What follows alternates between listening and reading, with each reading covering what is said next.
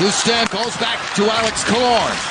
Killorn to Palat, up high here. Stamkos with a shot. He scores! Steven Stamkos, one-timer. And the Lightning take the lead 4-3.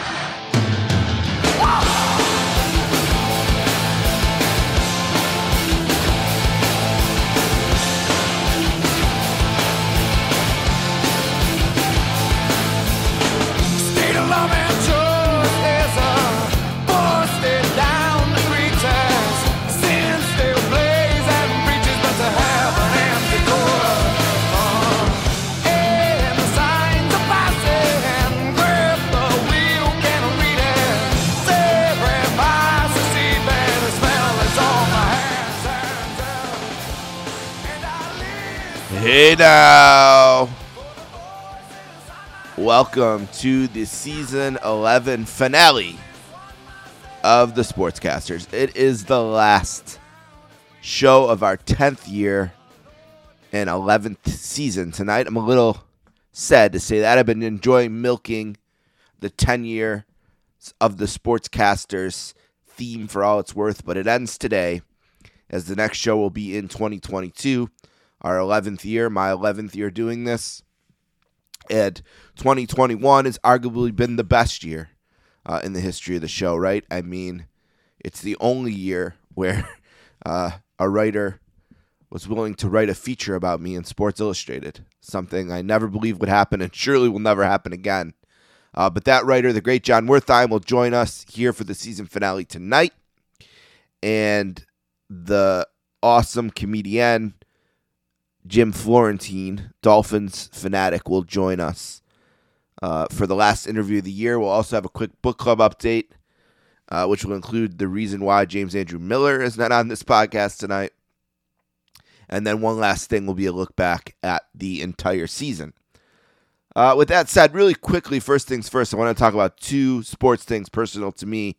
The first one being the Saints with their incredible shutout victory as they continue to frustrate Tom Brady as a member of the Tampa Bay Buccaneers, playoff ex- excluded. Uh, a nine to nothing shutout on Sunday, a really great win, a game that actually gives them a chance to be a playoff team this year. I think they really needed that one, and I think they might need all of the games left on the schedule, which means they would have to follow up a five game losing streak with a five game winning streak to get into the playoffs. Maybe they could get in with one more loss, but it'll be difficult uh, to do that it might be difficult to get in if they win them all. I don't know. There's so many teams with around the same record that it's hard to even get into tiebreakers and who they match up with and who they don't. So we'll just let it see how it goes. But regardless, I'll be proud of this team. You know, they have faced a lot of obstacles this year. Uh, Drew Brees retired. They were $100 million behind the cap because of the flat cap thing with COVID. So they lost some of their depth and great players like Trey Hendrickson, who's a Pro Bowler now for the Bengals. I think he has 13 sacks or 15 sacks. He's had a great season. And uh, they had to move on from him. Uh, so that was disappointing. Then they had, you know, the hurricane took them away from New Orleans. Uh, and that kind of caught up with them in week two in the Carolina game. And they've just had an unbelievable amount of injuries to key players. Jameis Winston, obviously, it's one thing to replace Drew Brees. It's another thing to replace him and have the guy you replace him with tear his ACL on Halloween. Uh, so that means all of November and December were played without Jameis. And Tyler Heinicke, honestly, he's not going to do it. Taysom Hill, as limited as he may be, he's much better than. Did I say Tyler Heinicke? I don't know why. Um, obviously, I meant the uh, the doofy looking Manning brother himself, Trevor Siemian. It was not Tyler Heinicke. I'd much rather have him than Siemian. Uh, but anyway, uh, proud of the Saints for getting the win. They've battled injuries. Coach Payton wasn't at the game Sunday because of COVID, and that's gotten crazy around the leagues. I played the last goal in the NHL before the league shut down again, which seems crazy to me. I don't know what that will accomplish, uh, but that's where we're at in sports right now. The NHL is going to have a hell of a time uh, the rest of the year with all these asymptomatic players being ruled out of games, and it's going to be tough to change that having to deal with Canada, something the NFL doesn't. So we'll see how that goes, but proud of the Saints. Wanted to mention that. The other thing I wanted to mention is Jorginho uh, the talented midfielder, runner up, or third place, I guess he was, in the Ballon d'Or. Uh, Italian midfielder, part of the Euro team, part of the Chelsea Champions League team. Uh, caught my ire uh, recently on this show when he had missed a penalty, the third penalty he missed in a row for Italy.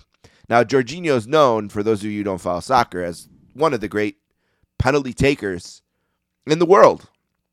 And he showed his brilliance in the semifinals against Spain of the Euro uh, by scoring a beautiful penalty to clinch the win and send Italy to the final.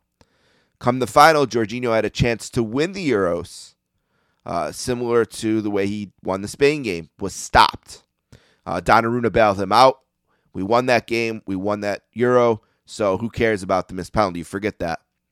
Well, after the Euros, the task of qualifying for the World Cup in this ridiculous system that they have uh, was next, and Jorginho has missed two penalties against Switzerland, either one of which, if converted, would have put Italy into the World Cup instead of where they are now, which is the playoff, which will mean that they're going to have to win two games in March, and one of them will probably be in Portugal and Ronaldo. So, why do I bring Jorginho up today? Well, Chelsea played in a game today, some kind of cup. I don't know. Something they're competing in. They're down to the final four. It's them, Tottenham, Liverpool, and Arsenal, I think. So I don't know. It starts with a million teams and you get down to the best four anyway. But he made a penalty today for Chelsea, his seventh of the year out of seven attempts. Um, he's made every single one for Chelsea this year, and he's made it look easy, to be honest. He's striking the ball with unbelievable confidence, just ice water in his veins. Everyone confidently struck. And it's frustrating as an Italian fan to see this and think, here's the dilemma. Let's say it's the 93rd minute, like it was in Switzerland, or in Italy against Switzerland a few weeks ago, and we're awarded a penalty in a tie game and to convert this penalty will mean the difference between going to the World Cup or not. Should Mancini trust Jorginho?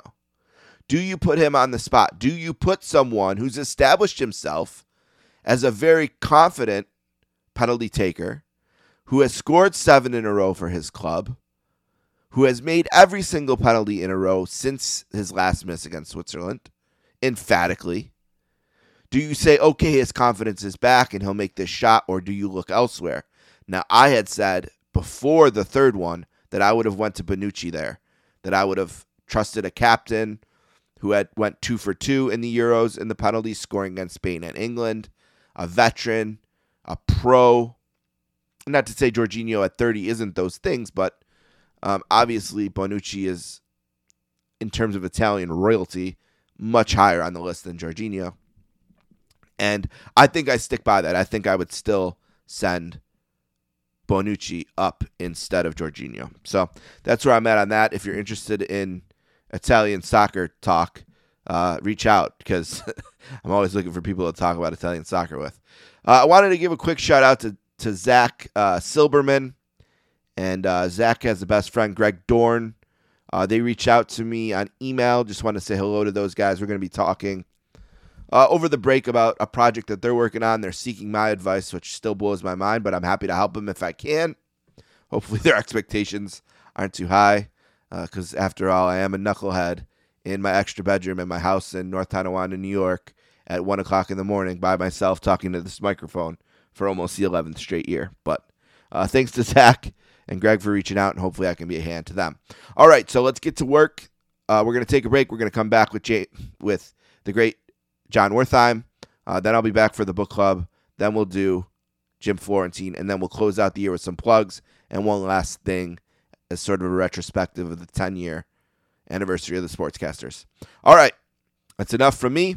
We'll take a break. We'll be right back. They're on their feet in Pittsburgh. New Haven, Connecticut is jumping at this moment. The Yale Bulldogs, for the first time, are national champions.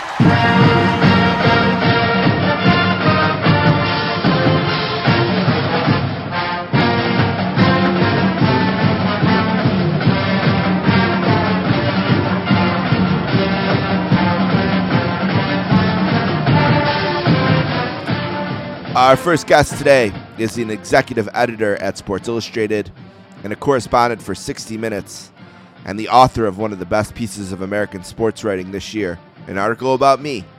He's making one of his many, many appearances on the Sportscasters today. Say hello to our good friend, Jon Wertheim. Hey, Jon, what's going on? I'm going to apologize in advance for uh, Mariah Carey Christmas music. In fact I'm wearing a mask and any uh, boarding announcements. I I uh, I send you greetings from the Wilmington, North Carolina airport. Yeah, Wilmington, North Carolina airport it goes on the list as one of the more random uh, spots of the. Uh... But you're getting used to the on your end too. I mean, I watch some of the 60 minute pieces, and you'd think something that at that level, oh, you always find a way. But I, I mean, like I was just watching the Get Back piece, and he's in New Zealand, and you're wherever you were, and you're doing it on monitors and things like that. I mean, it's kind of the way of the world in 2021, right? Yeah, I, I mean, I've been traveling a lot for 60 minutes. I could not, uh, I could not get into New Zealand though, so uh, they wouldn't let you. Do huh? Peter Jackson, yeah, Peter Jackson on uh, on monitors. You're right, but um, yeah, I don't know. I mean, everything's changed in the last few days, but uh, before that, it kind of felt like uh, 2019. Right, and now it's March of 2020 again. This week, it seems like everything's canceling, everyone's panicking. You know, I don't know. Although I don't feel scared like I did then. I felt scared in March of 2020 because I didn't know what was going to yeah, happen. We but today I don't feel scared. I feel I'm vaccinated. Uh, you know, yeah, I don't know. Weren't, I was going to say you weren't yeah. vaccinated in March of 2020. Yeah. So. I don't know. I don't know why. I don't feel the panic that they are putting out. You know what I'm really curious about because this is the last interview I'm going to do for 2021. So my my period of milking the 10 years of the Sportscasters is officially over. Um, but I was thinking about Sports Illustrated and how important it was to this show and the beginning of it and what Sports Illustrated was like then. And, you know, one of my favorite interviews from the first year was Damon Hack had written this unbelievable gamer for the magazine on a Jets and Broncos Monday night game. And it was maybe the first time I had Damon on and got to meet, you know, what a wonderful person he's been the last however many years to me. And, started that relationship. I was just thinking about the magazine and what it was 10 years ago and what it was 10 years ago is a lot more closer to what it was that I grew up with, but changing. And I wonder from you, who's more fit to answer this than me, what is Sports Illustrated 10 years later in 2021 going into 2022 like? What, what do you see Sports Illustrated as? You mean you mean now, or you mean ten years? Yeah, I mean now. Like I, I, remember what it was ten years ago, and I was kind of like laying that out a little bit. What I remember it being like, but I know it's changed, and I just wonder to you, someone who's there day to day, like because it's kind of back then I would have said it was a magazine that did other things. Now I don't know you can call it a magazine anymore. There is one. I don't. I don't know when it comes to my house anymore or anything like that. But I don't know what. I'm just asking. Like, what do you, where do you think you're at ten years later? Like, how is it what what what specifically is it right now? Um, yeah, I mean, I think it's kind of tried to adjust to all of these trends in media, and you know, pe- people aren't getting their news and entertainment from waiting for a magazine to arrive on the mailbox or a doorstep on Thursdays. Um, so there's still, you know, there's still a print product, and it comes out, um, you know, about 15 times a year. But a lot of the attention is shifted to digital. There's a big, uh, you know, there's, there's a big podcast partnership with iHeartRadio that's going to launch in 2022. Um, there's an SI film division, and yeah, I mean it's it's definitely changed in the last 10 years. I mean, I, I would submit that sort of most most media properties have. I mean, I still think there's you know, certainly I have talented colleagues. I think there's still good work. You know, Jenny Vrentas is breaking stories on uh, you know on Deshaun Watson and Mike Rosenberg's writing great long pieces. And you know we, we just had the sports person of the year award. There was a there was a you know an event. It was sort of a, a dinner and uh, a ceremony in Florida. And you know T- Tom Brady in the middle of the season's getting on a helicopter to be present and Billie Jean King is flying down to make it and you know you have all these athletes and retired athletes, and you know to me that was kind of a nice reassurance that there still is uh, heft and there's still relevance. And yeah, I mean, it's it's not the the weekly magazine it was when I started, or t- or even ten years ago. But you know, I think like so many other, you know, we're sort of fi- finding our way. Still, still have talented colleagues, still doing good work, and I think, um, like any other media outlet, it's kind of trying to figure out where where the audience is and uh, how to sort of uh, how to meet them in a time when we're we're a long way removed from people waiting by the mailbox once a week. Sure. What what's going to change about podcasting in at SI with the new partnership? I I'll admit I didn't know about it till you mentioned it. Um, yeah, I got I got to kind of make sure I'm not divulging too many. Uh, Okay, fair yeah, enough. There's, there's a big big hot. I don't know if it's announced. Honestly, I mean uh, that's the other thing too. I mean, there's no physical office, and not not that I was kind of going in there anyway. Right, but right. Uh, I mean, it's really weird to sort of have. I mean, Sports Illustrated offices used to be this kind of hub, and you'd go in, you never Yeah. know who you meet. And, you know, Grant Wahl and I shared an office, and Pearlman was next door, and there's sort of a lot of energy and creativity kind of bubbled there, and there's no physical office. So honestly, I'm I'm uh, we have a s- significant hire. I think uh, I think I could probably say that. Um, but um, that's a that's a 2022 thing. Um, Okay, we talk yeah, about it I mean. I, I think, uh, yeah, I was going to say, hit, hit me next time, and Yeah. uh, hopefully we'll it'll it'll be in the news by then. Okay, fair enough. Uh, one thing I will say, I absolutely think I learned from firsthand experience and just in general is that just the name Sports Illustrated still means so much. You know what I mean? Anything that that name is attached to, like you said, Tom Brady getting on a plane or a helicopter to get the award. I think it's the name Sports Illustrated. It it just means something, no matter what. No matter what the physical form of information Sports Illustrating is presenting right now, doesn't matter. The name itself is still very powerful. Yeah, no, I, th- I think you're right, and I think that you know, I think that um, that's something in the field you see. You know, you still you get your calls returned in a way you you wouldn't if you just called a sort of um, with with a different outlet. But I, I think you know the the challenge is kind of take take take a great brand and evolve it, and that's kind of uh, you know, I mean, honestly, that's kind of the the the existential challenge right now. My favorite sportsman of the year conversation on this podcast was a debate that Deitch and I had about whether Serena Williams should have won or a horse. And then the debate spiraled to, well, if the horse wins, does the horse get to come to the dinner? Does I don't know. We we just had a ridiculous conversation about it must have been American Pharoah. Was it Pharoah? Is that the name of the horse? I don't know. It must have been Yeah, right. And uh, yeah, Yeah. 2015. Very yeah, and, yeah, yeah. and Serena won, I think, instead, and it was this, this the debate. The, the the real debate was, you know, well, maybe Serena didn't have the best year in her sport, so should she have won? I think, but then we got into off into the silliness. But it's Brady this year, fine choice. Uh, nothing wrong with Brady. Wins another Super Bowl. Um, you know, I got to enjoy his game last night quite a bit. Obviously, as a Saints fan, uh, seeing him throw the um, tablet um, was quite invigorating for me. But um, a, a great choice, and you wrote the article this year. What do you think it was about Brady that separated him from, I guess, whoever finished second? You know, quote unquote. Uh, I mean, some of it honestly was kind of two for the price of one, right? So you got the end of uh, last season, technically 2021, when uh, you know they they don't lose a game and win the Super Bowl, and he sort of makes another statement, and then of course you had the first.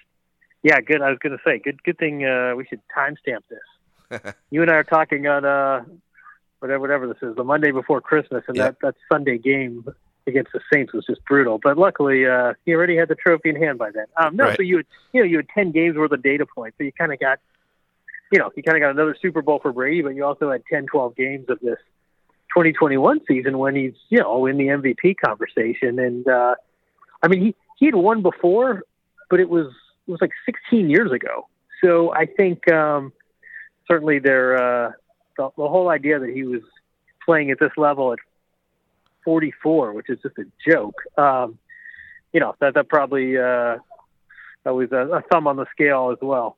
So what was it? Probably after the Eagles Super Bowl or something like that. Around then that he won it.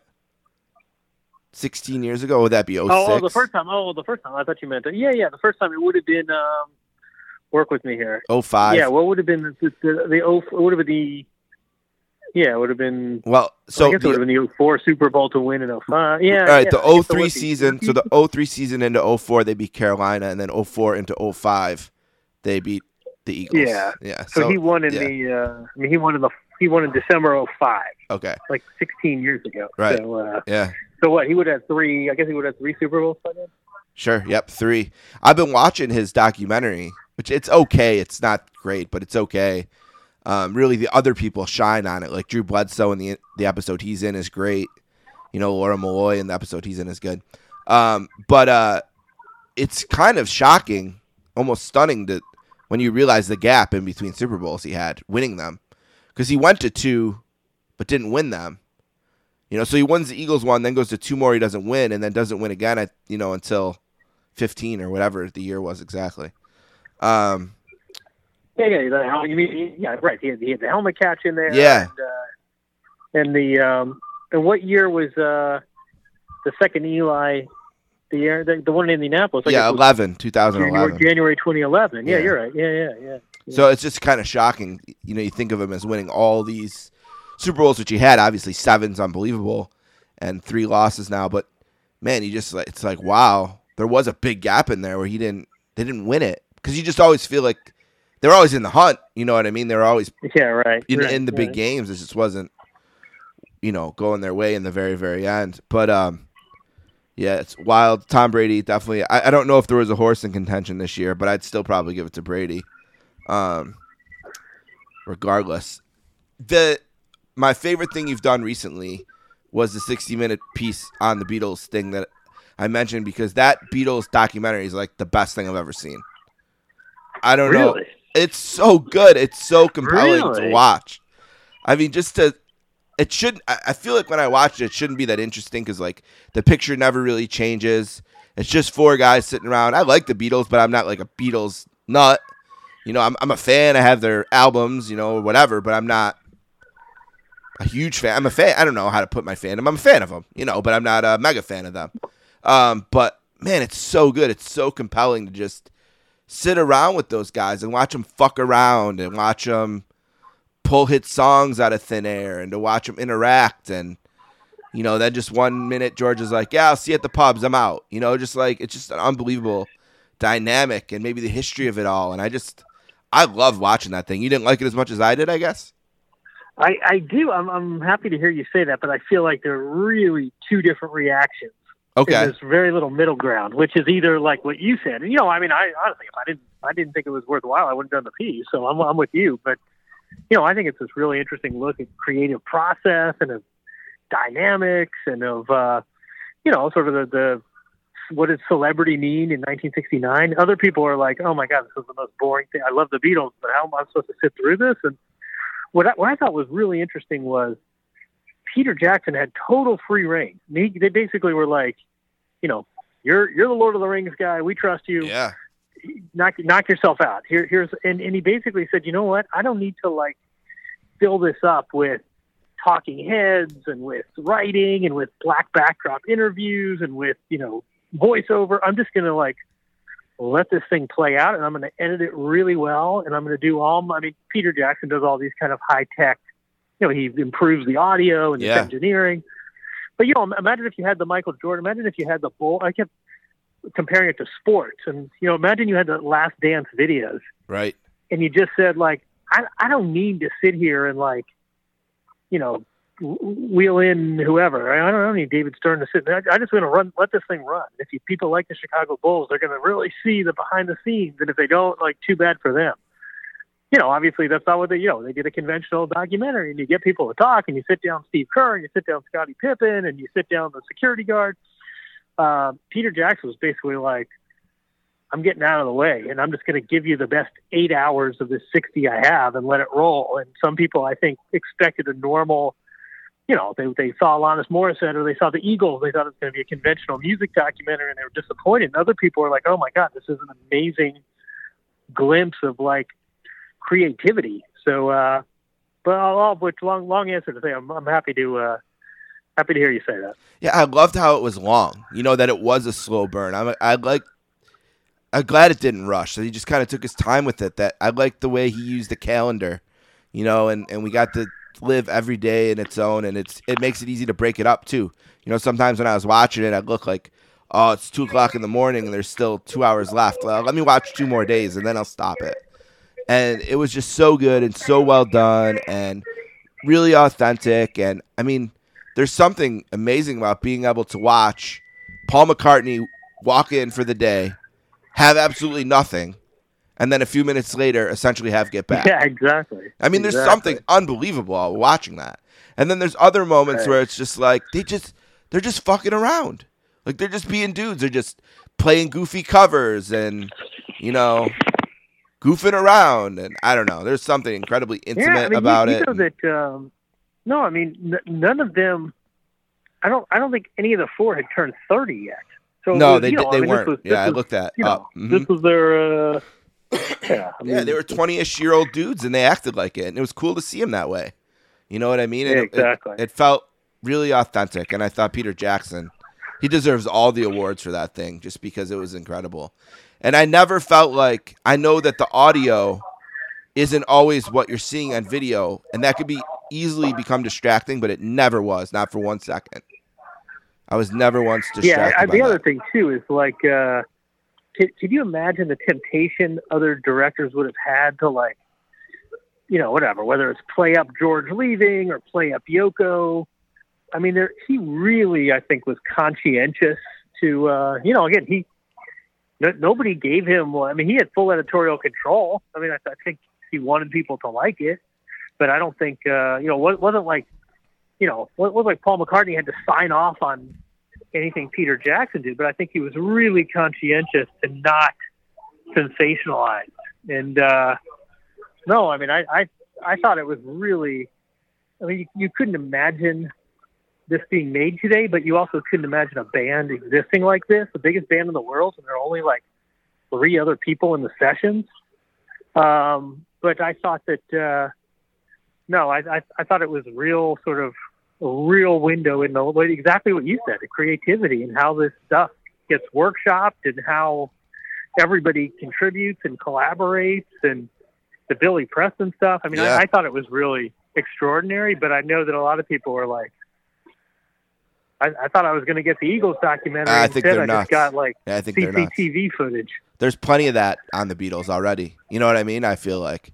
Yeah, exactly. Um, no, good, good to hear you say that. The only thing I want to disagree with you a little bit on from the 60 Minutes piece is I think you're talking to uh, George Martin's son, and you're like, oh, one thing dispelled is like Yoko broke up the Beatles, and I think it, I think it changed it a little bit in the sense that it wasn't anything Yoko was doing that broke up the Beatles necessarily, but I do think the idea that like, oh, we're bringing our wives to work now played a part in breaking up the Beatles. I think George's son said like it uh, it wasn't any one thing. I think it has to be one thing of the many to say that like the fact that they they lost something because I think someone says when their manager died, I think it might be Paul or something, says in at over the course of the documentary says like he would have been the one to say get the wives out of the studio, or, but there's no one to do that anymore. yeah, Brian. Yeah, Epstein. Yeah, Yeah, Epstein. I mean, So I think that has to be a part. Like seeing that and seeing her there, John is never in the frame without her. Like really, like that's just not sustainable. I don't think. I don't know. I think eventually Uh, that's got to get old. I didn't realize. I mean, yeah. I mean, I, there there was a great New York Times piece uh, like a week ago by Amanda Hess about how this was her this was almost performance art. I mean, this was kind of uh, power without this was sort of Yoko and soft power. Um, but I don't know. I mean, it wasn't. I mean, first of all, I, I didn't realize she she's ten years older than. I mean, she she was sort of a different period of her life. Right. She's getting a Um, divorce and everything. Like at one point, her divorce goes final. But um, yeah, but but also, I mean, you, she wasn't this intrusive. No. you know, I mean, it's. I, think I think Paul said it well. He's like, well, Beatles broke up because you know Yoko had her hand on an amp. Um, but uh, no, I don't know. I mean, I, I thought it was really. Uh, um, again, ha- ha- happy to hear that was your conclusion because I talked to a lot of people who were like, I don't get it. Like, I thought I was going to get a documentary instead I got uh, security footage. I get it. I, I think they're wrong. I think it's amazing. I mean, it's like if someone said to you, "Hey, you want to hang out in the room with the Beatles while they write an album for a few days. Like, who would say no to that? It's unbelievable. Exactly. Unbelievable opportunity. Last thing on this, and then one more thing, and I'll let you go because I know you got to get on a plane. But um, there was a point where oh, I'm losing my thought a little bit. Oh, okay. So, John, uh, Paul is talking about um, about how uh, Yoko, how John and Yoko really just want to be together right now. So she's going to be there, and it's kind of like, all right, no, no big deal. It's kind of like this thing of like, hey, he's either going to be there with Yoko or not there at all. And this happened with Van Halen. Van Halen fans got mad when Wolfie joined the band, but in retrospect, it's like Eddie was only in the room because Wolfie was. So it's like, do you want the last album and the last two tours, or do you want Michael Anthony still in the band but no album and no tours? And then with Phil Collins and the Phil Collins run, and then now the Genesis run after, it's like Nick Collins is the drummer. Some people don't like that, but it's either Nick Collins is the drummer or Phil Collins ain't playing. You know, so I think that there are sometimes in rock and roll as fans, we want something, but now I see three incidents of history that show me sometimes you just got to take what you get because it's this or nothing. And these guys are mortal and they're they're on a clock, and the clock's gonna run out, and you have to just be willing to appreciate whatever piece of them they're willing to give you. That's I guess my last thought on it. Or else you get Sammy Hagar as your lead singer. See, I love Sammy Um, Hagar too. I love both versions of the band, but you know, I I love Van. I love watching Eddie play. So I'm glad I got to go in 15 and 11 because otherwise I wouldn't have seen him at all. You know. Did Did you see the? um Oh man, I'm blanking on his name. I'm really shanking. Who is the uh the ca- Canadian producer for like Chicago and Celine Dion and Buble? Not- oh my god, I can't. Sarah, his daughter is Sarah, married Tommy Hahn. Oh my god, I can't believe I'm shanking on this. I'll find put it. that, What's put the that on point? your list. 'cause it- Yeah. No, it goes to a lot of the. He's you know like the probably the great producer in LA of like the 80s and 90s. David And, Foster. Uh, no, it goes. It goes. Yeah, David Foster. Yeah, of course. Yeah, David Foster. I keep that shank. Yeah, yeah. So uh, yeah, I mean, it did. Watch that David Foster documentary because it goes to a lot of those same points and like, you know, does does uh, Ch- Chicago break up over their artistic differences or do they stick together and make compromises? And uh, I mean, you, you realize how fragile these bands are. It's a lot, you know. Again, I mean, the, the sports teams analogies are probably inevitable at some level, except the difference is here the athletes make all the decisions, right? If if, Pippen wants to stay, he stays, and if Pippen wants to be a pain in the ass and try a solo career somewhere else, he goes. And uh, it's a really fragile organism. As much as as much as fans would love that, you know. Cold, Coldplay never quits. Um, it's really fragile. Yeah, and I I feel so fortunate, you know, as a fan who the band I be uh, Mad Dog Chris Russo has the greatest quote. I've been using this all the time. He's like every American boy and girl has needs to have two things: a ball club and a rock band. And I had the Saints and Pearl Jam, you know, and um, I could have easily had the Saints and Nirvana or the Saints and Soundgarden, and I love those or Alice in Chains, whatever. I love all those bands, but my main band has always been Pearl Jam, and they're the one standing. You know, they're the group that is going to be able to celebrate 30 years together and 40 years together, and um, but it wasn't a given. There was so many moments. Not to go through a Pearl Jam Right. history here, but there were so many of those moments where it could easily went the other way. Uh, anyway, the documentary is called Off the Record, David Foster. It's on Netflix, so I'll check it out. But that's the one if anyone else wants to check it out. All right, last thing, I'll get you out of here on this. Um, I talked about SI changing in 10 years, and I remember talking to you for the first time. It was a Tiki Barber story, I think. Uh, was the very first one I reached out to you on for the magazine. And over the years, you you've went from a senior writer to an executive editor to being on 60 Minutes Sports to being on 60 Minutes. All these changes, I, I've been really proud to be a friend of yours and be a part of it, along for the ride, someone you've written about. But I wonder the same thing about SI. I just wonder, like, where's Jon Wertheim in tw- at the end of 2021? Like, what are you professionally? What are you most happy about? What do you want to do more? What do you want to do less? Like, where are you at as the year ends and as you look forward to to the next year? Oh man, um, such a good ask. Um, yeah, I don't know. I mean, I'm, I'm kind of juggling these two gigs, and uh, you know, I, I sort of part of me is like something's got to give, and the other part of me is like I've been saying that for five years, and uh, um, you know I don't have a lot of complaints. I, I love love the 60 minutes. I love the collaboration and not you know doing stuff more than sports. You know I have a story on this Sunday that's I don't know if I'm allowed, but whatever. It has nothing to do with sports. And the last story's on some island off the coast of Canada. We talked about the Beatles. It was nice to kind of be out of sports, but I also I don't want to leave sports entirely, and I don't want to leave writing. So I kind of try to balance it all, and uh, you know, it's it's crazy times in media, but it's been crazy times for like ten years now. So you just kind of try to, you know, just try to uh, find your lily pads. What did you think I was going to ask you? You said uh, you you you were like I thought you were. Oh gonna... no, I thought you were going to say where are you going to be in. I thought you were going to Oh. the where are you going to be 10, 10 years. From Oh, jeez, yeah. uh, I won't make you predict that. I have no idea. Hopefully- but, um, hopefully yeah, we're I don't both still No, no. I, I um, it's exactly no. It's uh, I don't know. I mean, the the dirty secret is like it's it's kind of fun to do all these things, and I was just listening to uh, I don't know if you listen to the um the you know S- Slate has that podcast about 1993 and Rodney King and um I was listening to Joel Anderson who put that together, and he sort of said, you know, it's I don't I don't have a desire to write a book now, but this podcasting it's got some writing and it's got some interviewing, but you also have to be a performer and um, you know, I mean the me- media does not have a lot of built-in uh, security. I mean, I think Sure. when, when I got in, you sort of said, well, it wasn't going to, you know, no one was going to buy a private plane. It wasn't going to make you rich, but at least, you know, you, you had some stability, and that completely went away. But the flip side is that all these platforms and all these kind of, you know, I'm working on a project with Pearlman, and um, one of these days I'll get another book project going again. I mean, just all these different platforms. It's it's kind of fun to jump around and not just be pigeonholed. But uh, yeah, I don't know. It's been it's been busy, but uh, no complaints. Seems like the NFL is catching up to sc- scorecasting, huh?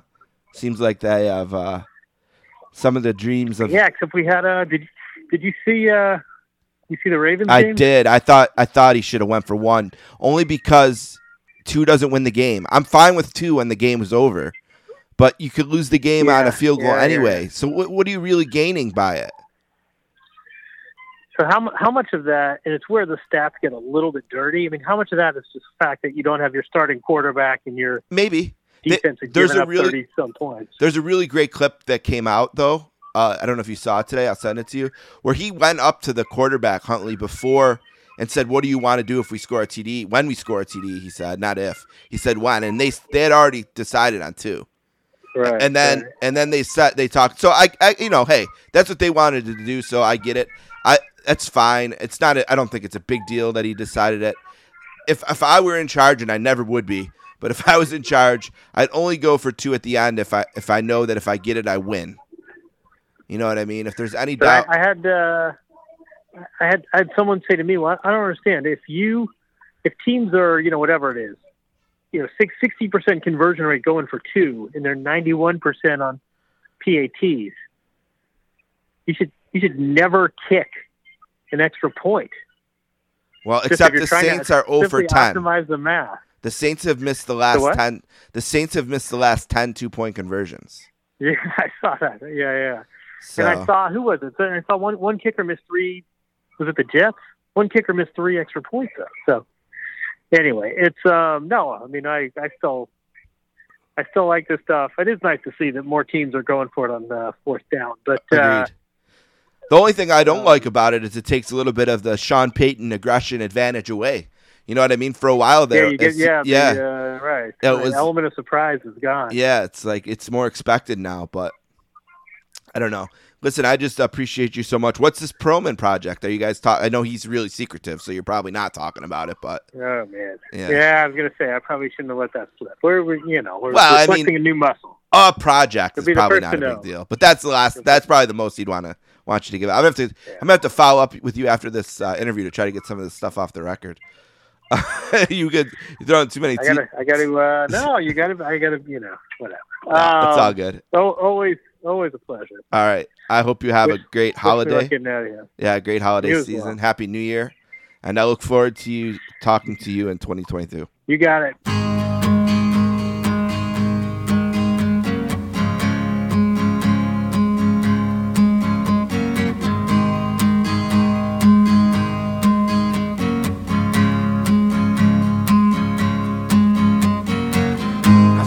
tall, could've used a few pounds. Tight pants points hollering out.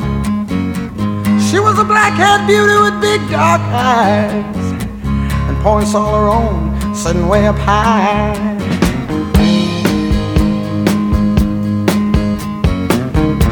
Way up firm and high. Out past the cornfields where the woods got heavy. Out in the back seat of my 60 Chevy.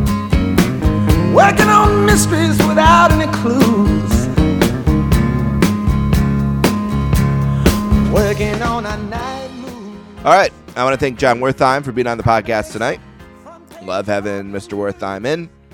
Look forward to talking to him in 2022 and finding more about all those mystery projects uh, he was dropping on us without many details.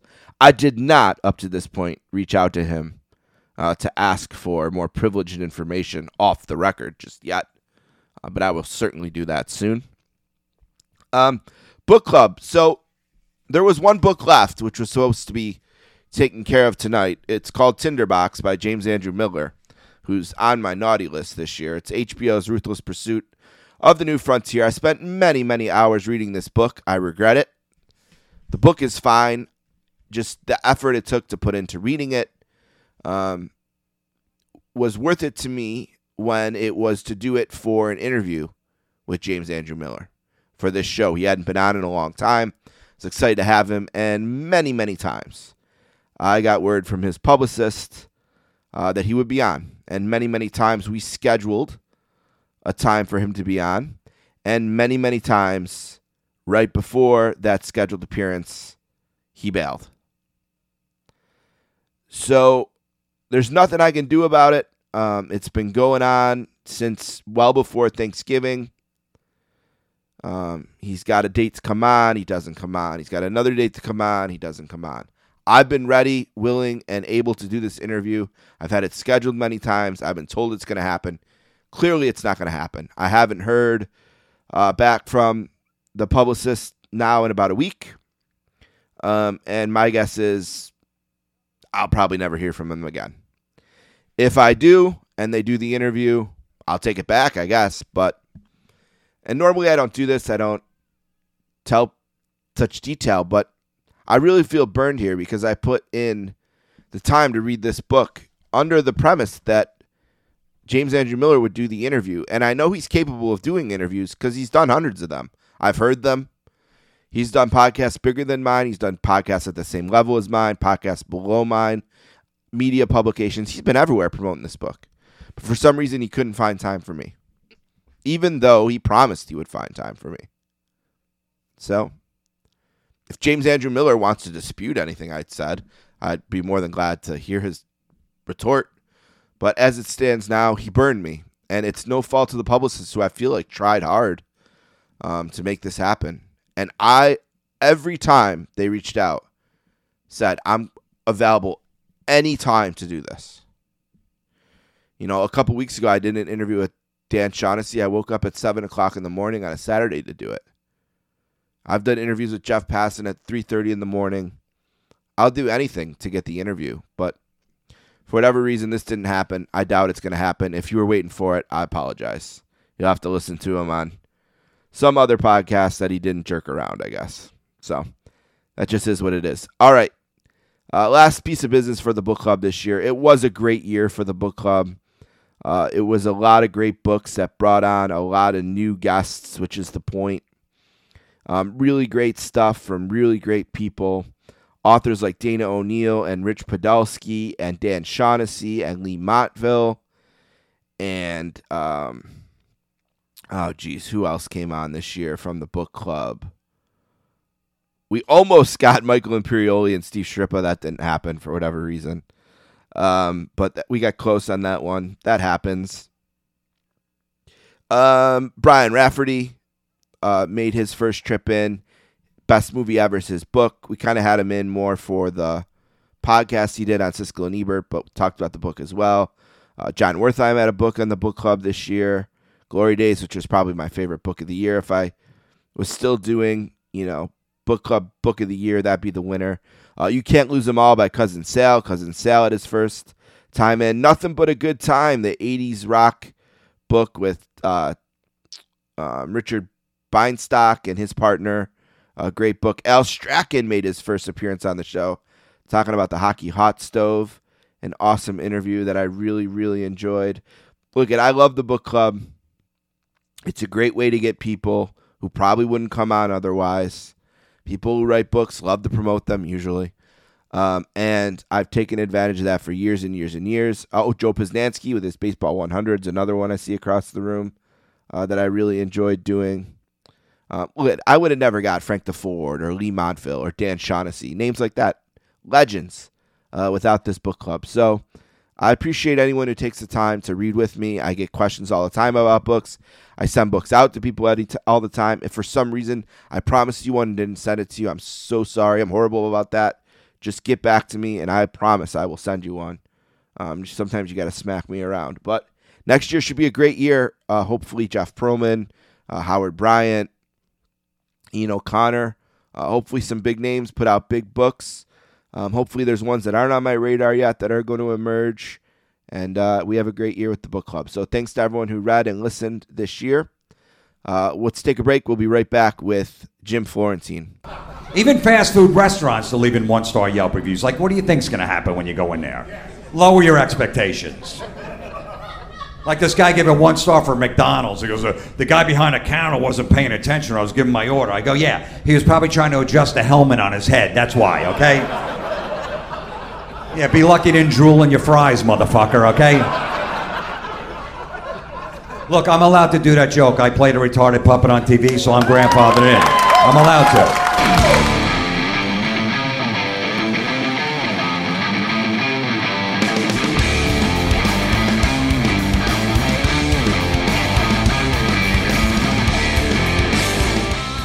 Our next guest is a New Jersey native, comedy legend, former host of that metal show, Howard Stern regular. He's done it all inside the NFL, crank yankers, teasing telemarketers, incredible prank videos, just everything. And he's been on the show many times, and he's back again promoting a comedy special available now on his YouTube channel a warm sportscaster's welcome to Jim Florentine. Hey, Jim, what's going on, man? Welcome back. Yeah, thanks for having me, man. New special was the was the last special the one you did at Anthony's studio, or was there one before that? Um, no, the last one was from Anthony's studio. Okay. I got the house. Okay, yeah, that's what I thought. So this is back in a in a club and in a stage. Did you? uh were you glad to be back doing it that way? It was it was cool to do it at Anthony's. It was different, had its unique thing. Were you were you were you glad to be back in the in the unique you know in the yeah club? it was a regular theater yeah. show. You know, usually the comedy specials were done in a theater.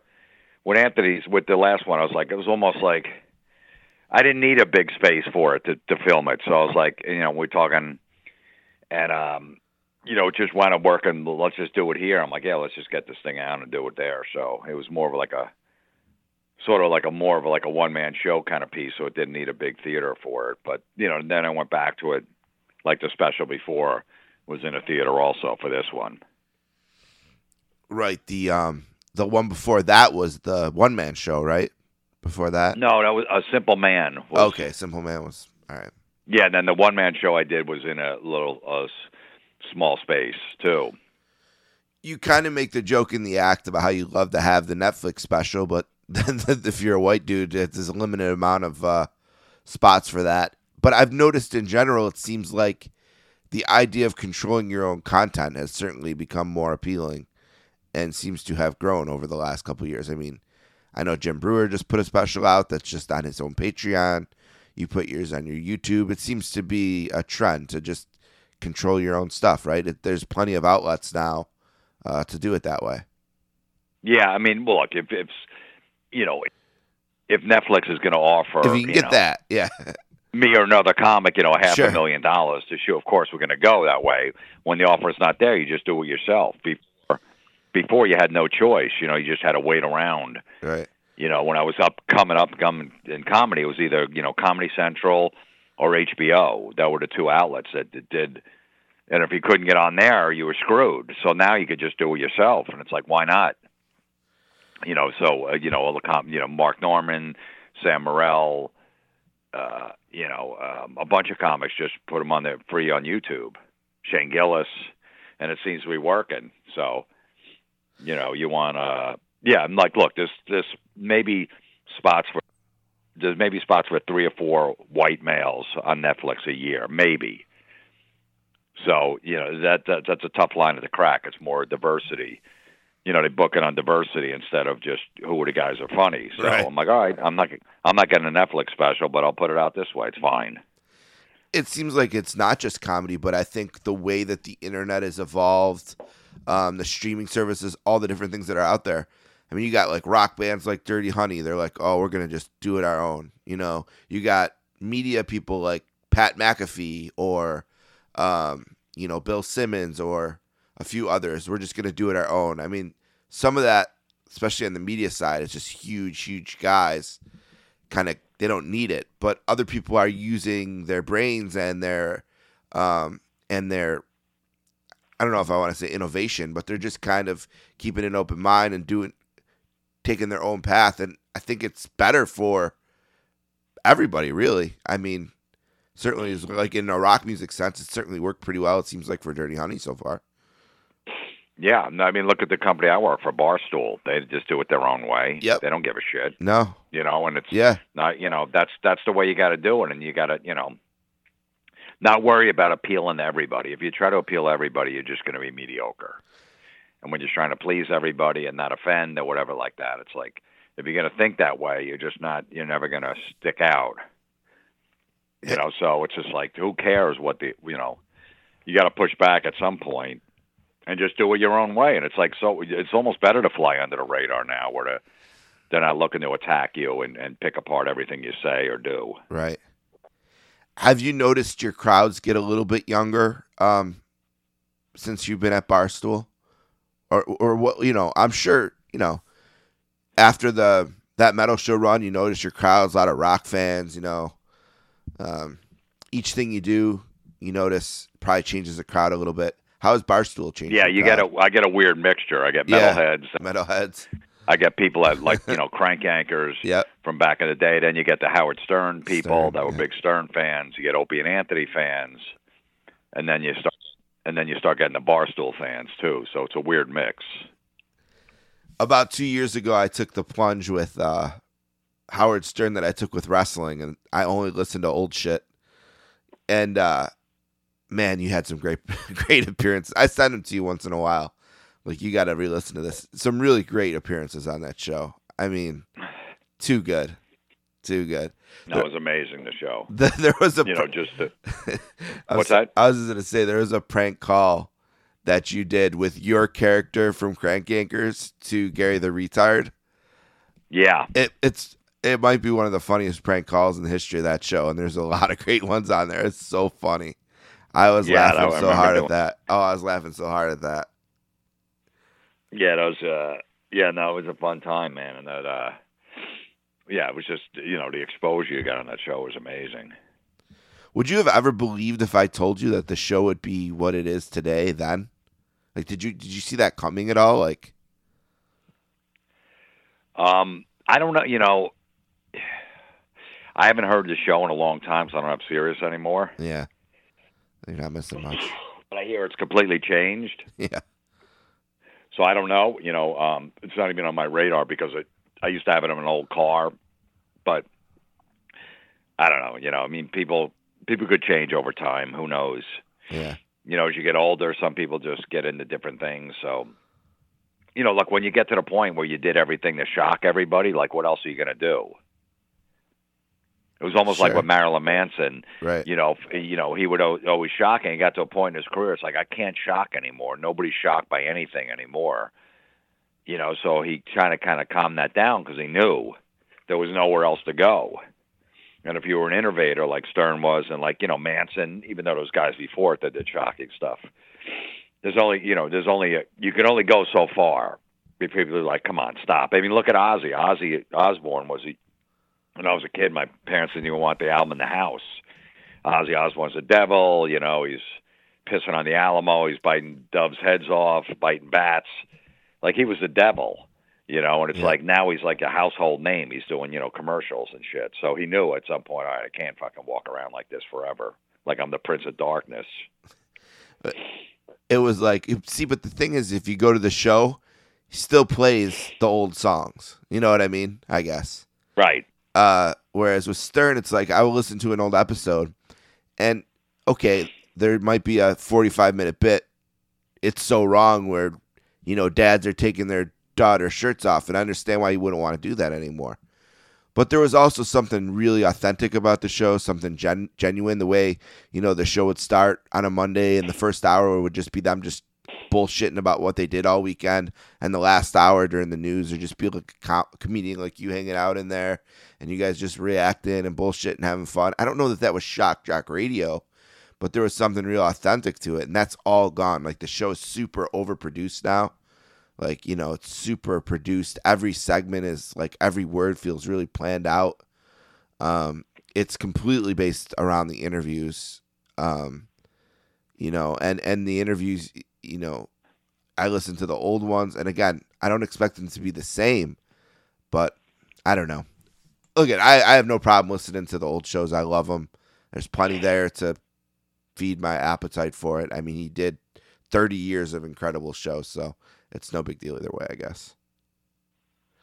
Well, I just remember I know those old interviews. Like I remember Julia Roberts came in because uh she Robin, Robin donated, to donated. a charity or something. Yeah, yeah. Yeah, and he Yeah. was like asking her, like, "Do you shave? Do you have a landing Yeah. strip down there?" It's like it was so insane. Uh-huh. ask, Like a, the biggest actress in the world. You know, what I mean, like, what do you got down there? Oh my God, if I could just smell you, I would sit on. I want to sit on that, smell that seat when you get up. Like it was like it's. I was like, holy shit, Uh, so And great. he was relentless too. He would go for a half an hour just over Oh, yeah. over and over again. Yeah. yeah, I know. I, I listened. There was an interview I listened to. He had the he had Easy E and the police chief from Compton or from LA or some jurisdiction in Southern California. He had them on at the same time, and you could tell he he fixed it that way. But he's trying to pretend like it's this happy accident that they'd both be there at the same time. It's just it's unbelievable the things he said and got away with for all this time. And anytime they try to dig it up on him, it doesn't stick. It, he's he's Teflon like that. You know, even they they dig up the video of him in blackface from the Channel Nine show, nothing. You know, it just doesn't gain any traction for whatever reason. You can't get him. So I give him credit for that. Hmm. it's pretty incredible. well, that's good that they can't Yeah. because it's you know, it's a joke that they're you know. yeah, it's ridiculous. It seems like it's starting to swing a little the other way, you know, with Louis C.K. now up for a Grammy, you know, uh, nominated for a Grammy for his album or something, or his comedy special, and, you know, Chappelle, too, and then also Manson. Marilyn Manson was up for a Grammy. Then they wound up taking it that, like, away. I guess uh, some other shit came out, like they raided his home or something like that. But they, just that they were doing that, Crystal Leah's doing uh, uh, that Netflix um, festival, the comedy festival in LA, like next year and stuff. So that's good. You know, it's like people, it's you know, like all right, what are we going to do? How long are we going to punish these people for? Yeah, and it's interesting too because back when Stern was under the microscope, under the gun, it was the right wing, the religious groups, the parents groups, things like that. Now, when people are under the gun, it's the left wing. It's a really interesting shift that way, Who would have thought the conservatives would be the cool ones? right? Yeah, it's such an interesting shift. You never would think that because I was No. always growing Yeah. up there. They were always religious. They were always trying to get Howard Stern off the air. They were always uh, offended by everything. Oh, you know, there's a lot of conservative people here. They're religious. You know, be careful with your stand-up comedy act in this town. I'm like, you know, and it was always the liberals like, ah, yeah, all right, we yeah, we don't care. We're not uptight about that, but it's completely changed. Yeah, it's it's it's wild. I I don't even totally understand it, but it goes to show. My thing is like when other comics like are going after other comics and trying to get you know that's awful. Yeah, you know bring them down and Yep. stuff is it's embarrassing. It's Yeah. like come on, man, everybody's gunning for us anyway in this business. It's tough enough, and then you're going to bring down one of your own. We should all stick together. Absolutely. Look, if some guy rapes somebody, obviously, obviously go after him and bury him. You know, a comic, but you know, when you're because someone said some words, now you're trying to, you know, and that's going to happen to them. And then when it happens to them, they're like, wait a minute, what? Ha- I can't believe just because I said this, I'm off this TV show. Like, yeah, you started this shit. Yep. You And started it. and the woke come after the woke eventually. You know what I mean? There, Uh, people like Yeah. that are never satisfied. So if they, if it if it comes and they down can't to the believe it guy that came to him, after him. But yeah, but I had did the Hollywood playbook. Yeah. I said everything right. I, Yeah. I said I didn't like Trump, and he doesn't was, matter. you know, he's a Nazi. So why why are you coming after me? Yep, doesn't matter. If you're next, you're next. I know. Yep, if you're next, you're next. You mentioned Louis, and it made me think of the incredible performance that you had on his show. I mean, just one of the best things you've done. I mean, I mentioned some of the great Stern appearances. That was awesome. That Louis, that Louis episode, and it's too bad because of everything. You can't find those episodes anymore. That show doesn't stream anywhere or whatever. So I am keeping all my DVDs. Everything I have, I'm keeping because stuff disappears on those services. But Well, I know they brought, you know, yeah, that was the last episode he did ever on the FX show, as I did with him. But I know that they brought that Lucky Louie show on HBO that he did. yeah, with Jim Norton. They that that's on Amazon Prime. oh I wow, because I watched it's a it. on funny show. That's yeah, a, yeah, f- underrated show. so maybe there is, and you know, just that he's up for a Grammy now, so maybe they'll start putting that stuff back on the streaming services, which I would love for more, more people to see that Louis episode Oh, it's so good. that you did so for good. FX show. Yeah, you were so good in that. So good, so funny and well done. That was, I think, that last Yeah. year there was some really good ones. I think Michael Rapaport had a really good appearance on the show. Think it was right Yeah. around the same Yeah. time. It's like a really good run of of um, episodes. It's too bad that said because that show was a lot like um, Curb, where it would just kind of come and go and be there when it was there. But then obviously everything happened with Louis. But let's shift gears a little bit. I got to ask you some sports questions before we end out of time because I'm interested to know what changed with the Dolphins. One and seven, I think they were a huge run all of a sudden. Is it just the new administrate, the new coaching staff, kind of getting their feet wet, adjusting? Is it the development of Tua? What has changed for them? How have they kind of? Is it just the schedule? Easy teams? I don't know. You tell me. You watch the games. What? What's They're changed? not well. Look, they're not a new coaching staff. They've been there three years now. They always come off. They always start off slow, Okay. which is a major problem, and then they come on strong, which isn't good. So you can't excuse it every year. Like if they go, you know, if they go, uh, you know, ten and seven this year and don't make the playoffs, you can't go. Well, that was still good. They won ten games. Okay, but why did they start one and seven? right. you know, the year before they started like one and four or one and five, and then they went ten and six last year. And the year before that, they started like zero and nine and went five and eleven. So it there's something going on where they can, you know, now they're on a little roll and stuff. They haven't been playing easier teams, but they did play some hard teams earlier. But they lost some games that they shouldn't have. But I just think it's all in the coaching. That it's like, why are we starting shitty every year and then finishing strong? There's something going on there.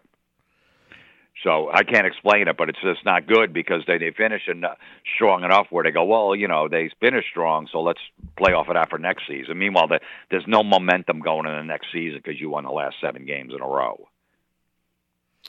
Yeah, and I mean, I know Tua was injured early. Seems like he's gotten healthy, but the Dolphins were always that team that everyone was rumoring with Watson. If that could clear up, you know, maybe they'd be the team. It made you believe they really weren't in with Tua. Where do you stand on him? Is he still? I know you're excited. I want no him. part of Deshaun Watson. He's overrated. The guy went four and twelve last year with the Texans. Right. You know, uh, he's a drama queen. Yep. You know, he had no. He was praising the Texans or his organization before when he got that four-year, hundred sixty million dollar contract before the year started. Then he went four and twelve, and then he said, "I don't want to be with this organization and know what they're doing." So you took the money, and then you went four and twelve, which I don't care if you're a great quarterback, like everyone says he is, a top three. Get the fuck out of here with that. But if you if if he is, he's going to win more than four games. Marino had some of the worst teams ever, and the worst season he ever had was a six and ten season. He went eight and eight like five years in a row with Yep. no defense. Brees had No seasons running like that too. Brees had Brees had the worst statistical defense of all time, and they went seven and nine. Right, exactly. So Yeah. you know, Deshaun Watson, when he was with the Texans the last year, playing from behind, they're down twenty-one nothing. Of course, they're gonna he's gonna complete pass and have a good passing rating and touchdowns and yardage because he's always playing from behind. And so I want nothing to do with the guy. The guy's drama. He's you know, um, I don't think he's that great to give three number one picks No, you know, and then and then put on forty million on your on your on your salary cap too. right. You know, when when Tua's you know in his third year or second year, so he's making like eight million. So I want nothing to do with Sean Watson. Plus, he's a creep. I mean, you know, you, that's just. I got no problem with massage parlors, but why don't you just go to the local Chinese one where no one knows who he is instead of picking off these Instagram models and flying them in? All these hot chicks that say they're masseuses and you know, that yeah, they're not going to talk. Yeah, sure, they're not going to go to the press.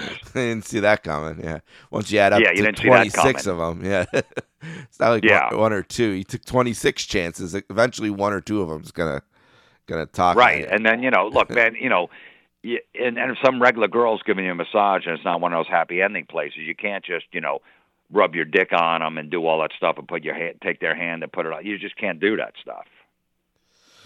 So what about Tua though? Is is he the? Do you feel confident with him? I like what he's doing. You know, look, I said I give him to the end of the year. You know, it's funny because no one's mentioned Trevor Lawrence is a bust. Yeah. He's having a terrible season. Yep.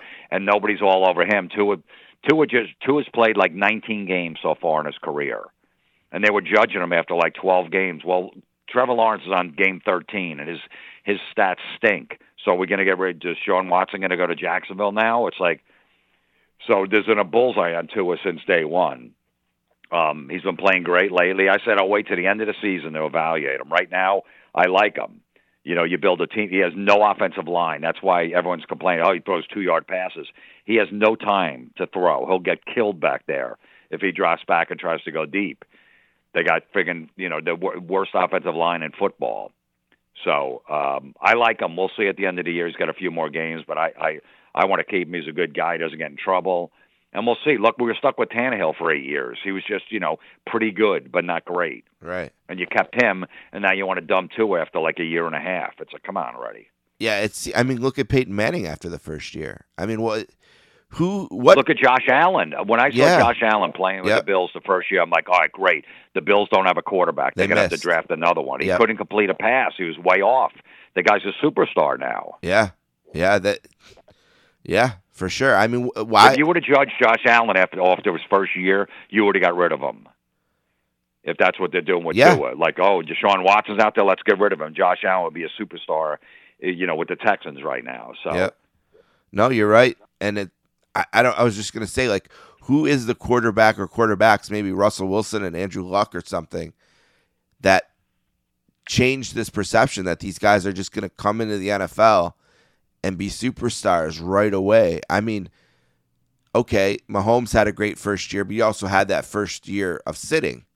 You know, so it's Yeah. not a true first year. You know, so I don't know. There's an impatience to all of this, and they're just starting to build the weapons around him. You know, it seems I like know. yeah, it seems like he's getting a, a rapport with uh, the tight end Gesicki and it's and Waddle's first year there, right? I mean, just starting to develop chemistry Dude, with they have weapons. DeVante Parker. Yeah. their three top wide receivers besides Waddle have been Yeah. out pretty much the whole year. Always hurt. He's throwing the, the you know three and four string receivers, fourth string, fifth string guys off the practice squad every week. They got no running game. They got a shitty running game. They got no offensive line. So you know, yeah, Justin Herbert could throw the ball seventy yards in the air. Okay, okay. He went five and eleven last year, and he just lost again last night, eight and six. You know, misses a guy at the goal line, friggin' throws it high. The guy's wide open. You know, if Tua would have done that, that video would have been all over Twitter, going, "Oh my God, this guy stinks." You know, so I like who we got. We'll see what happens. It's that that Jacksonville game is going to be the one. If you can fill one short, you know what I mean. You're going to look. That was brutal. Yeah. I brutal. Yeah. I mean, just that you know. Yeah, they all play at the goal line when you know, and they throw ten yards over the middle and call timeout, and kick the field goal. Like you know, you never saw that defense before the offense that maybe they'll throw a short one and call a quick timeout. Yeah. That's all in the coaching too. Mm. Look, sometimes when you get those coaches from the Belichick, you know, he's one of the Belichick guys. They always, you know, think they're better than they are. They usually fail in the league. You know, I'm not totally sold on Flores yet. I'm not crazy about him, but we'll see. Got to give him one more year, but you know, they always act like Belichick. It's like you can't. You know, they act like dicks. They don't talk to the press. They hi- try to hide everything. It's like you got to win some shit first before you can pull that crap off.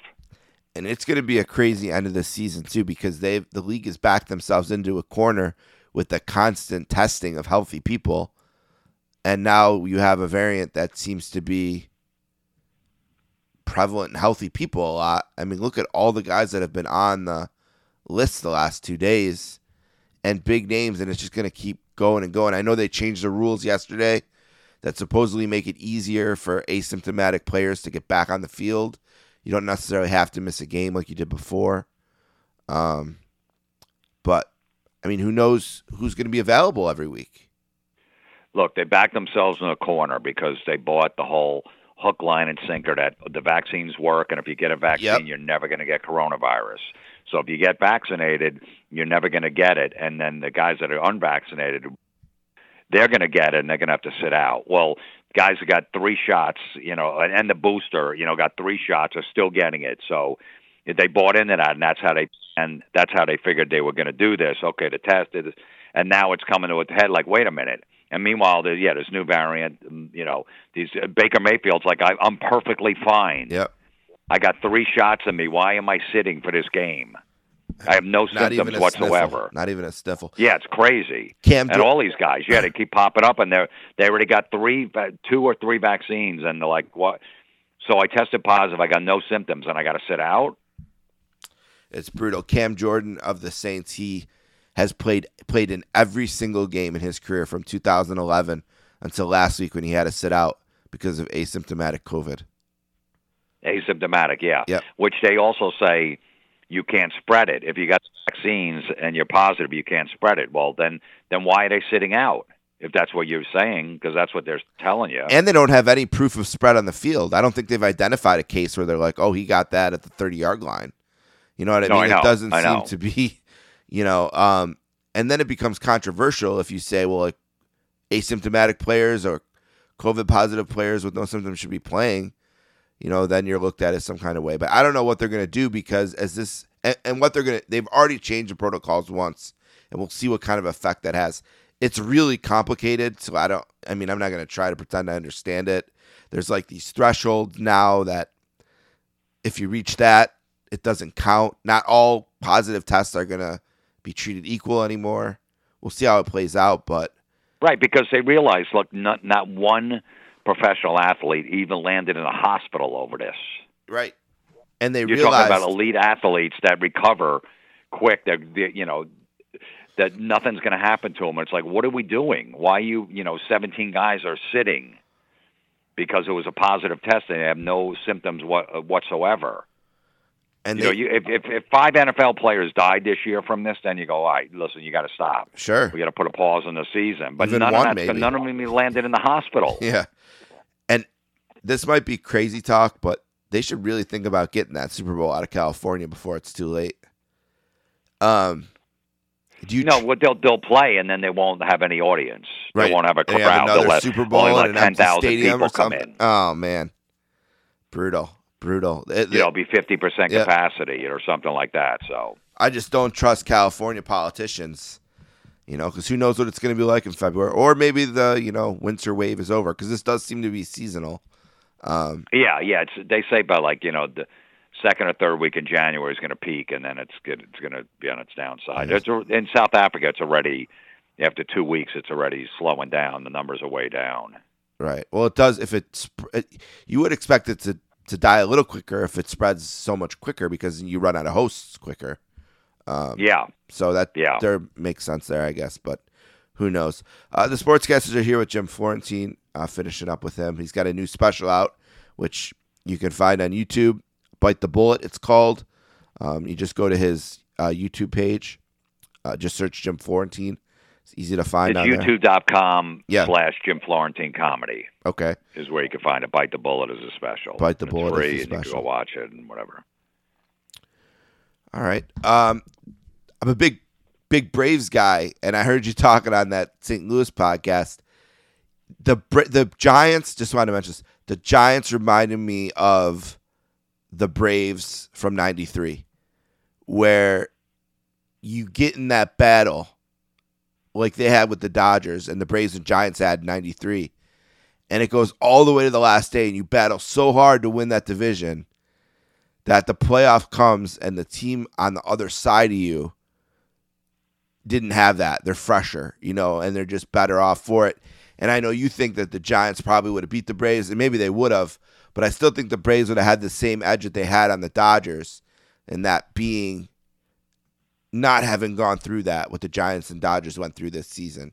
You know what I mean? It reminded me a lot of '93, just the way they went at each other every day. But had to be a lot of fun. That season came out of nowhere for you as a Giants fan, right? We're expecting that. I re- you know I remember that '93 season well. yeah, It was unbelievable. Barry Bonds they signed, and I think it was his first year with Yep. the Giants. hmm And uh, it was um, and then you know Dusty Baker, the guy could not win a big game to save his life. They lost He's to the the Marty Rockies. Schottenheimer. Lost to the Rockies. He's the Marty game. Schottenheimer of baseball managers. Schottenheimer can never yeah. twelve and four every year, thirteen and three, and then losing the playoffs. The guy can't manage a big game. He puts a friggin' a rookie out there, Solomon Torres, to start the last game of, of the season in '93 when they had the other Rockies. guys, that could, veterans. Guy gets rocked, and he keeps them in there for like three innings. They're down eight nothing already. So, um, but yeah, this season, you know, they from like July 30th all the way to, till October 1st, the J- the Dodgers were like a game out. Yep, playoffs every it was day. unbelievable for Yeah. friggin' two straight months. They took over to first place for one day in September, and then yeah, I think the Giants 107 wins. They just kind of they blew their load, Yep. and, and then they had to play the Dodgers, and the Dodgers always play them tough, and it was a five game series, and it was it was frustrating, man. It was it was a great season. I really I think they could have beat the Braves. They just they don't match up well against the Dodgers. You know, Dodgers, you know, sign an- anybody. They're the modern day Yankees. Right. Whoever they need. Oh yeah, Yeah. we'll get this pitcher. We'll get this guy. Oh, Max Scherzer, Sure, got no him. problem. Everybody, yeah. yeah, Just load up every year. Um, but it was a great season. I, they did come out of nowhere. I wasn't a Gabe Kapler fan at all. They hated him in Philadelphia. They basically, you know, I have Phillies fans like he's the worst. You know, takes pitchers out after three innings, does all the friggin', you know. But it, it worked for him this year. You know, five six innings, put the bullpen in, and pinch hitting in the fourth inning with lefties and righties, and the team, you know, a bunch of scrappy players and no big superstars where they were crying that they got taken out and it worked. So I don't know if it's going to work next year. We'll see. They lost a few guys already. Buster Posey retired, so we'll see. But it was fun to watch this year.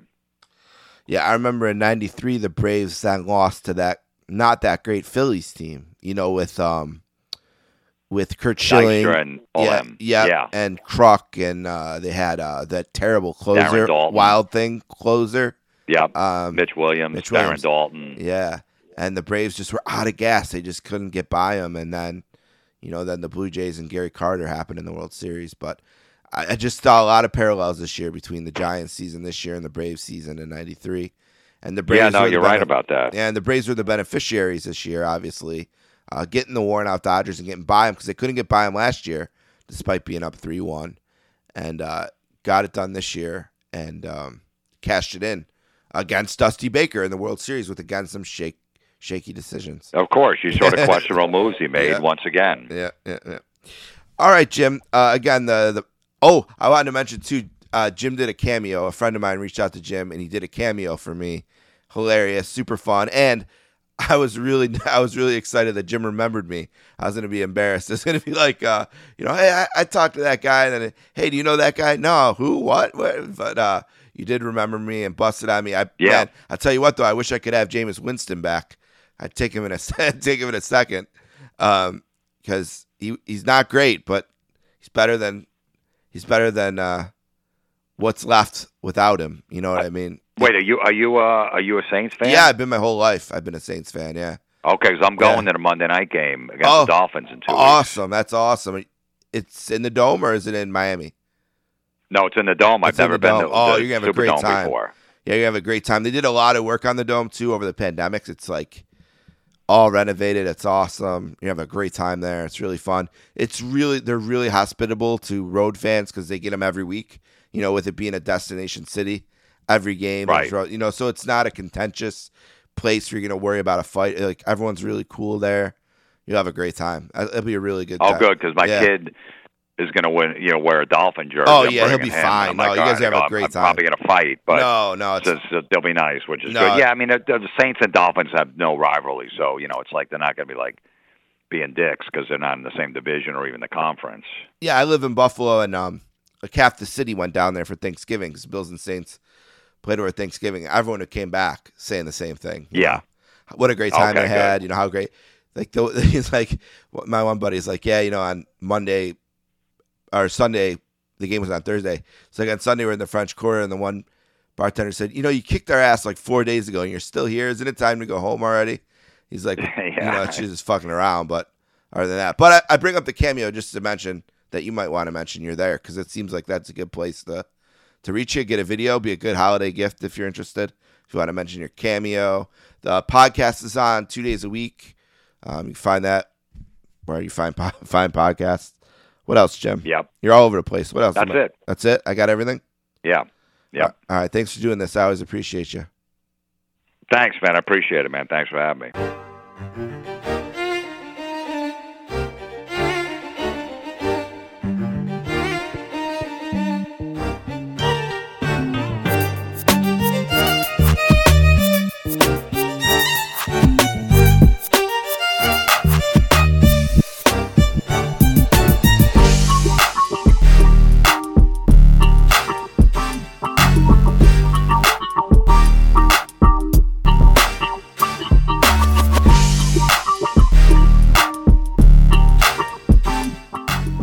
I want to thank Jim Florentine and, of course, Jon Wertheim for being on the podcast tonight. Don't forget, you can find this episode and all episodes of the Sportscasters, all 10 years, on our SoundCloud page. That's soundcloud.com slash sports dash casters.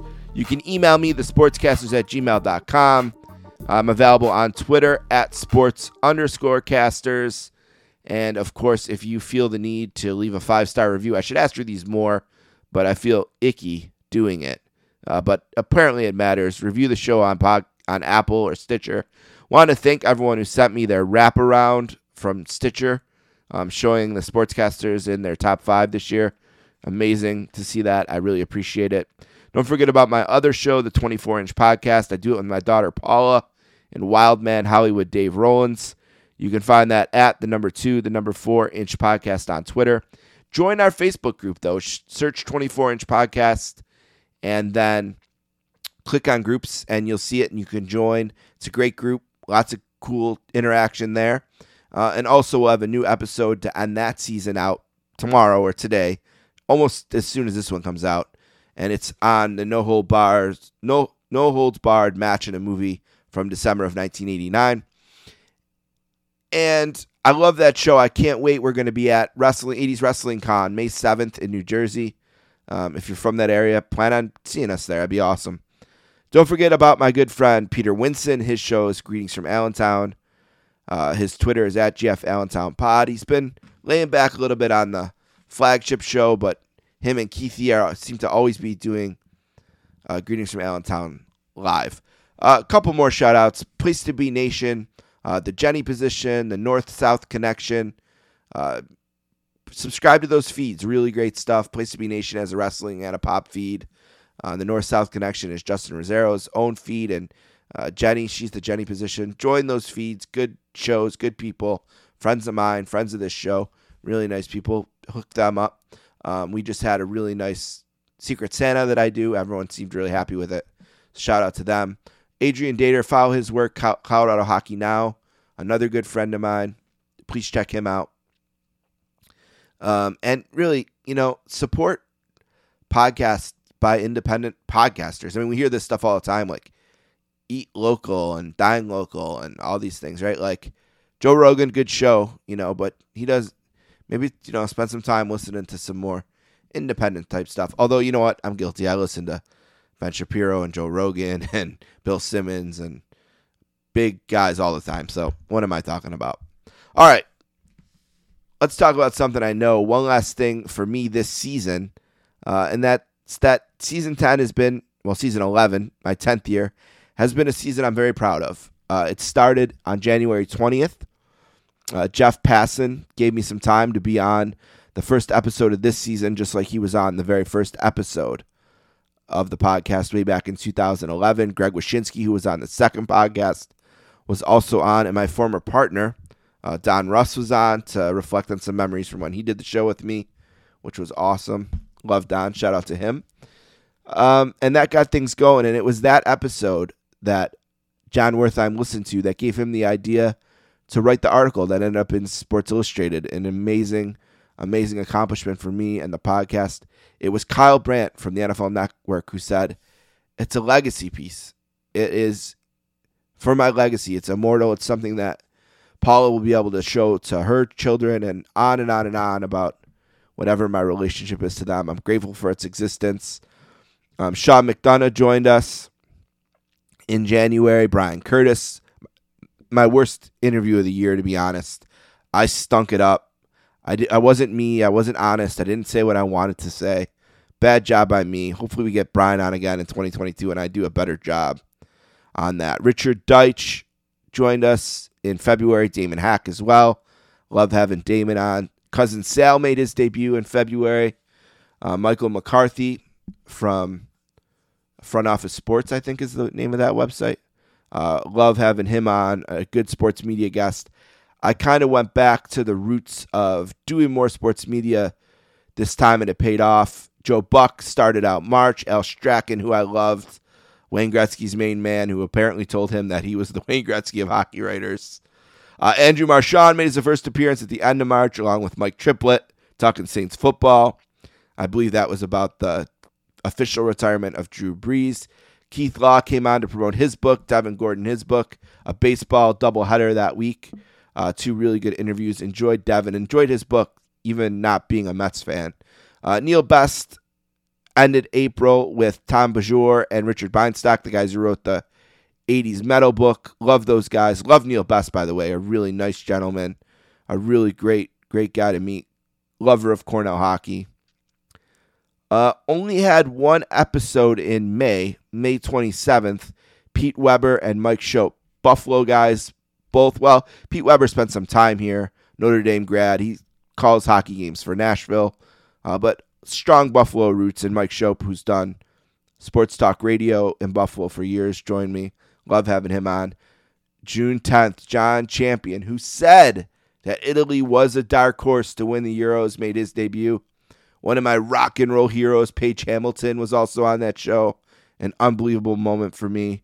Uh, Jon Wertheim was back in June talking about his book Glory Days, of course.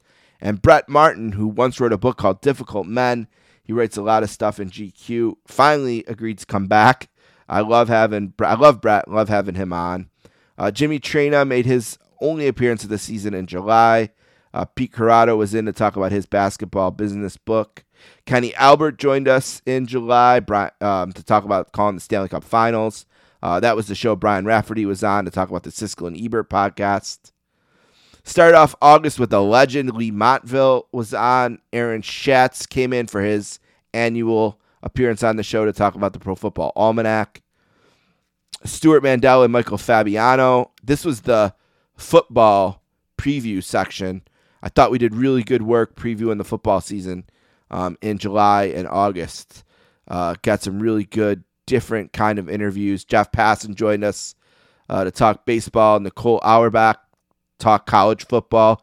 Vic Carucci on the NFL. Andrew Marchand on NFL media. Really, really some good stuff, I thought. Uh, Nick Underhill, September 12th, talked Saints football. And then I did a clip mix of Marchand, Auerbach, and Carucci to kind of update some of the good stuff we did football wise. Don't do a lot of clip stuff, but did it there. I think it worked well too. Joe Posnanski returned at the end of September. Uh, Tim Neverett debuted, both with baseball books. Great show there. Uh, Sean McDonough made time to do it. It was special to me. He did talk about becoming play by play one for the NHL in America on ESPN.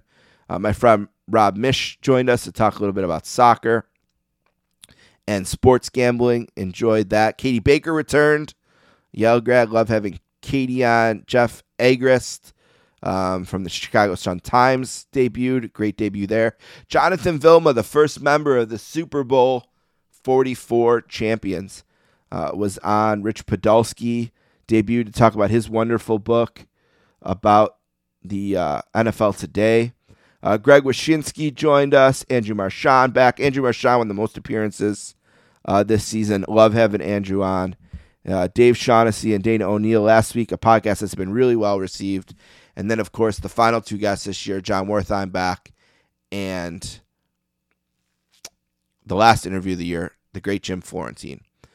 I want to thank everybody for a great season. It was an unprecedented season in terms of growth. Um, the 24 inch podcast really took its own, and I think that the 24 inch podcast, I started it to build audience for the sportscasters. Uh, my theory has always been that the best way to get people to listen to your show is to be on other shows. So I figured, why not have another show uh, with a separate audience and hopefully people will like me. And because of that, they'll listen to this. And I think it's worked. Both shows are growing. We expect even more growth next year. Um, I really enjoyed the opportunities I got. People who had me on their podcasts. Um, I appreciate them. You know, I got a chance to be on the Place to Be Nation flagships end of their reboot and interview Justin and Scott and really enjoyed that.